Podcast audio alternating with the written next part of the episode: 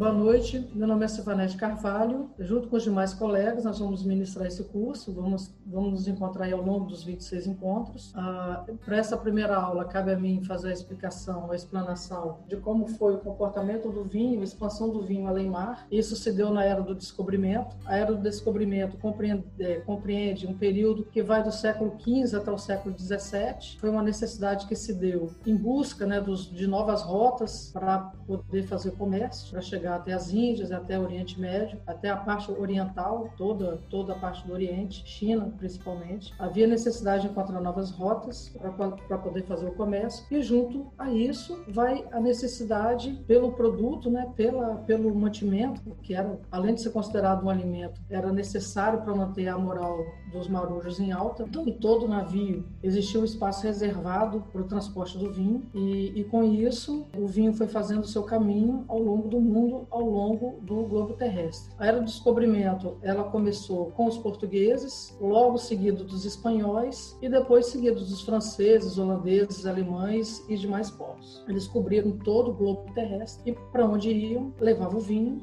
e sabia, quando chegava, quando colonizavam a terra, via que, que, que era necessário produzir o vinho ali, porque os vinhos na época eram feitos de forma muito simples e eles não aguentavam longas viagens. Muitas vezes chegava no local de destino da tripulação, uh, o vinho já chegava vinagrado, já chegava em péssimo estado. E aí começa a viagem do vinho, né? E começa a expandir pelo mundo inteiro. A gente chega no continente africano, dois importantes países que eu vou citar hoje, mas não quer dizer que só esses dois produzem, existem muitos outros, mas em menor escala, por uma série de fatores, principalmente religiosos. Né? Então, isso foi muito limitado a produção do, do, dos vinhos na África. O exponente maior é a África do Sul. A África do Sul, antes, ela era só considerada como posto de abastecimento para os navios europeus. Né? Eles precisavam é, é, fazer o contorno do Cabo da Boa Esperança para poder chegar até na Rota das Índias. Então, ali era um local de parada parada para abastecimento, né, para dar uma refrescada para poder continuar a, a, viagem. E com isso, começou a atrair a atenção de alguns estrangeiros para lá, de alguns colonizadores para essa região, uh, para poder fazer esse suporte. E nos idos de 1655, um médico holandês, o Jean van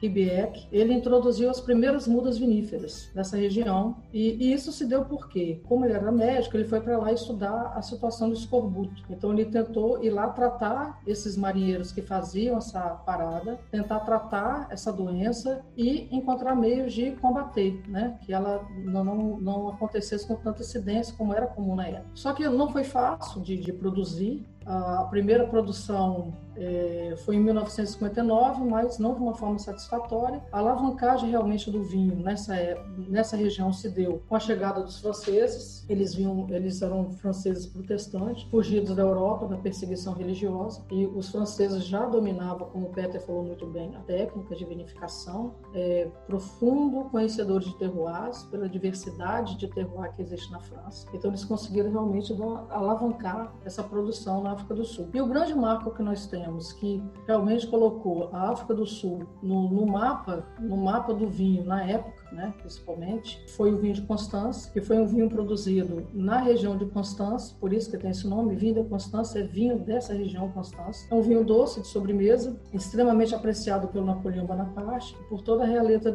realeza britânica. Né? E depois disso, a, a África do Sul continuou produzindo muito vinho, só que começou com a produção totalmente desordenada, né? sem muita técnica, e com isso a qualidade foi caindo demais e ninguém mais se interessava pelos vinhos africanos. Depois disso também eles criaram uma e com todo esse problema foi sugerido pelo próprio governo e pelos produtores de vinhos que fosse criada uma associação de produtores. E quem ditava as regras e vigiava essas regras muito de perto era o governo. Então engessou demais as regras. Então assim praticamente não teve mais inovação no vinho. Eles não conseguiram mais adotar novas técnicas e com isso eles foram, ficando defasados em relação ao resto do mundo. E junto a isso aconteceu o apartheid, né, que é um regime político é, é, detestável, né, inclusive da, da, África do Sul. E, em represália, muitos países é, deixaram de comercializar com a África do Sul, deixaram de comprar qualquer coisa da África do Sul. Apesar que alguns ainda mantiveram, mas foi muito pouco. Então, com todo esse problema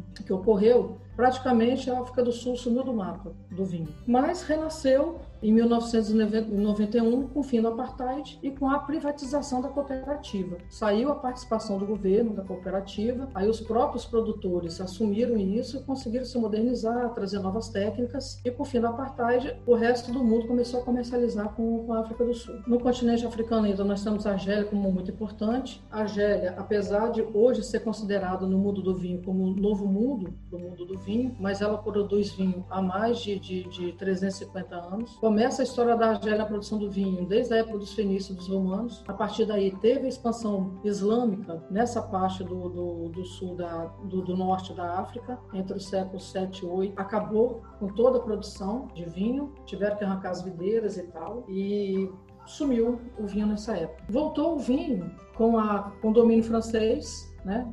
O domínio francês na Argélia. É, os franceses replantaram, né, fizeram replantar todas as videiras, até mesmo porque ele precisava desse suprimento de vinho para os colonos, para os soldados. Na segunda, na segunda metade do século XIX, a gente teve o fenômeno chamado filoxera, que dizimou praticamente todas as videiras da, da Europa e da, e da França. Ah, então, o vinho argelino foi muito responsável por suprir toda essa escassez de vinho. A, a, qualidade melhorou muito né, com, a, com a vinda dos alemães da região de Baden também para essa região. Então, esses vinhos, os vinhos argelinos, eram utilizados em regiões famosíssimas de produção, como Languedoc, na França. Eles utilizavam esse vinho na composição dos próprios vinhos para adicionar cor, sabor. Na década de 30, a Argélia atingiu o ápice da indústria dela. Ela já produzia, na época, 2 bilhões de de, de litros de vinho ano. Ah, na década de 50, junto com Marrocos e Tunísia, que até hoje fabricam, né, produzem vinho, Marrocos, Marrocos e Tunísia, inclusive o Marrocos agora começou a se destacar de novo na produção de vinho, eles detinham dois terços da produção do comércio internacional de vinho. E depois disso veio o declínio da indústria, né? a independência da Argélia. A, a, quando a Argélia ficou independente da, da, da, França, já não tinha mais para quem vender, já não tinha para quem mais consumir da mesma forma que era. E a religião muçulmana proibindo o consumo de bebida alcoólica e não sendo moralmente é, religioso para eles, é continuar é, sendo grandes produtores. Então, assim, de novo, começa a dizimação das videiras para a plantação de outras culturas e para a expansão também das cidades. Depois nós temos, a gente vai mais adiante, a gente vai para a Oceania, a gente vai falar da Austrália, e aí são, são colonizações inglesas, né? Chega as primeiras mudas na Austrália através do, do governador da colônia penal de Nova Gales, ele traz as primeiras mudas e traz lá de Cabo de Boa Esperança, da África do Sul, para poder ser contado. Também é, demorou também para poder se adaptar. A Austrália é um país extremamente de condições climáticas extremamente difíceis, de diferente diferente do que o europeu estava acostumado, mas é, acabou conseguindo muitas tentativas, muita gente de garra né, e esforço, logrou êxito para fazer venda de mercado interno e também para exportação.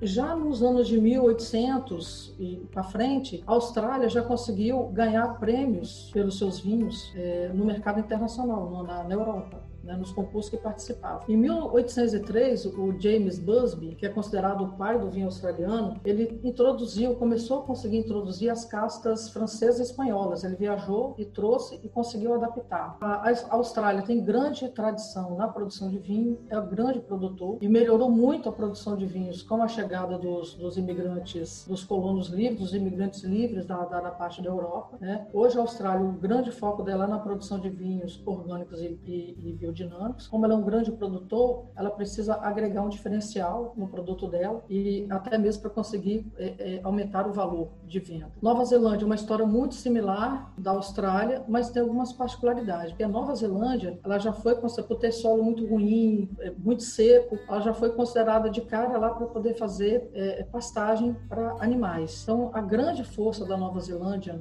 na época era a questão de produção de carne, de laticínios e de lã principalmente para a Inglaterra. A gente tem a, a presença do, do, James Busby novamente, ele já era considerado o pai da viticultura australiana e foi nome, nomeado como residente britânico na Nova Zelândia, levou todo o conhecimento que ele tinha, toda a tecnologia que ele tinha de conhecimento, ele levou para a Nova Zelândia para poder agregar a cultura do, do, das videiras. Ah, o James Busby, ele era enólogo e era jurista, era um cara extremamente respeitado, de grande influência na época. Né? Então a gente tem outros marcos também, William Henry Bentham, foi a pessoa que conseguiu introduzir com sucesso a Pinot Noir e a Syrah, uvas francesas na Nova Zelândia, conquistando admiração e, e fazendo vinhos de excelente qualidade. Né? Teve o declínio da indústria na metade do século XIX, é, com grande movimento na época que era a diminuição e quase que proibição do consumo de bebida alcoólica, processo muito parecido que aconteceu com os Estados Unidos, e nos Estados Unidos culminou com a lei seca, na Nova Zelândia não chegou a lei seca, mas foi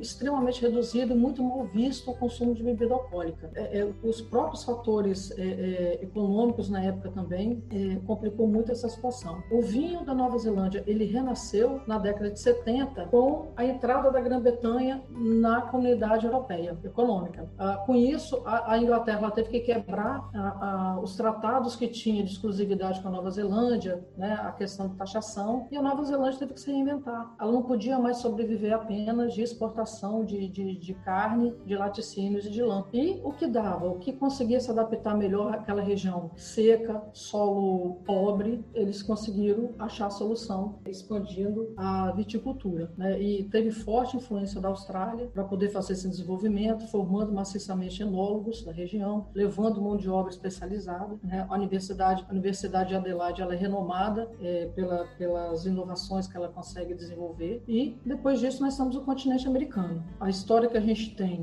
é que foi o Cristóvão Colombo que trouxe as primeiras videiras e levou isso para Antilhas. Lá as videiras conseguiram se adaptar às terras tropicais e a partir daí elas foram exportadas para o México, Estados Unidos e as outras colônias espanholas na América do Sul. as uvas trazidas pelos colonizadores espanhóis é, foi a Listan Prieto, mas ficou conhecida no Chile é, como país, na Argentina como crioula chica e na região de, de Califórnia, Estados Unidos, como mission. Não foi à toa que eles trouxeram essa, essa uva para a região dos trópicos. Essa uva é extremamente resistente, aguenta chuva, a, a umidade, calor. Então é uma, uma, planta extremamente resistente. Não foi à toa que eles levaram essa, essa planta para essa região dos trópicos. Lembrando que a Califórnia ela fazia parte do México, né? Então, assim, quando os Estados Unidos agregou, é, conseguiu pegar a Califórnia e Texas e, e tudo mais pro lado dela, pegou essa região do México, ela já pegou a Califórnia praticamente já com, com as vinhas plantadas nessa região, né? Então, por isso, assim, o México hoje ficou defasado em relação à, à cultura do vinho, e os Estados Unidos já chegou já é, com uma carga muito grande, porque ela pegou todo o estado de, de, de, de da Califórnia, né, já com essa cultura implantada plantada. Inclusive a Califórnia produz 90% do vinho do vinho produzido nos Estados Unidos é produzido na Califórnia. Tentaram fazer as primeiras produções de vinho já na, em 1562. Aí a gente já tem a presença dos franceses huguenotes, aqueles mesmos franceses que saíram fugidos da Europa, que foram parar na África do Sul, que foram é, é parar na Austrália, também chegando nos Estados Unidos, fugindo dessas, dessas perseguições e tentando fazer vinho. Né? A primeira tentativa foi fazer o, é, vinhos com as uvas nativas americanas, que não dava vinhos de, de boa qualidade, ah, mas a partir daí a indústria ela, ela, ela, foi, ela foi se consolidando, trazendo mudas de fora, né, trazendo mudas da, da Europa, trazendo especialistas, trazendo enólogos da própria França, para poder fazer essa, essa indústria florescer e acontecer. A gente teve o declínio forte nos Estados Unidos na produção, é, com o advento da, da filoxera, com a lei seca e com a depressão econômica pós-guerra, pós-segunda guerra mundial. E depois disso ela renasce, ela renasce ela renasce na década de 60, com grandes investimentos de empresas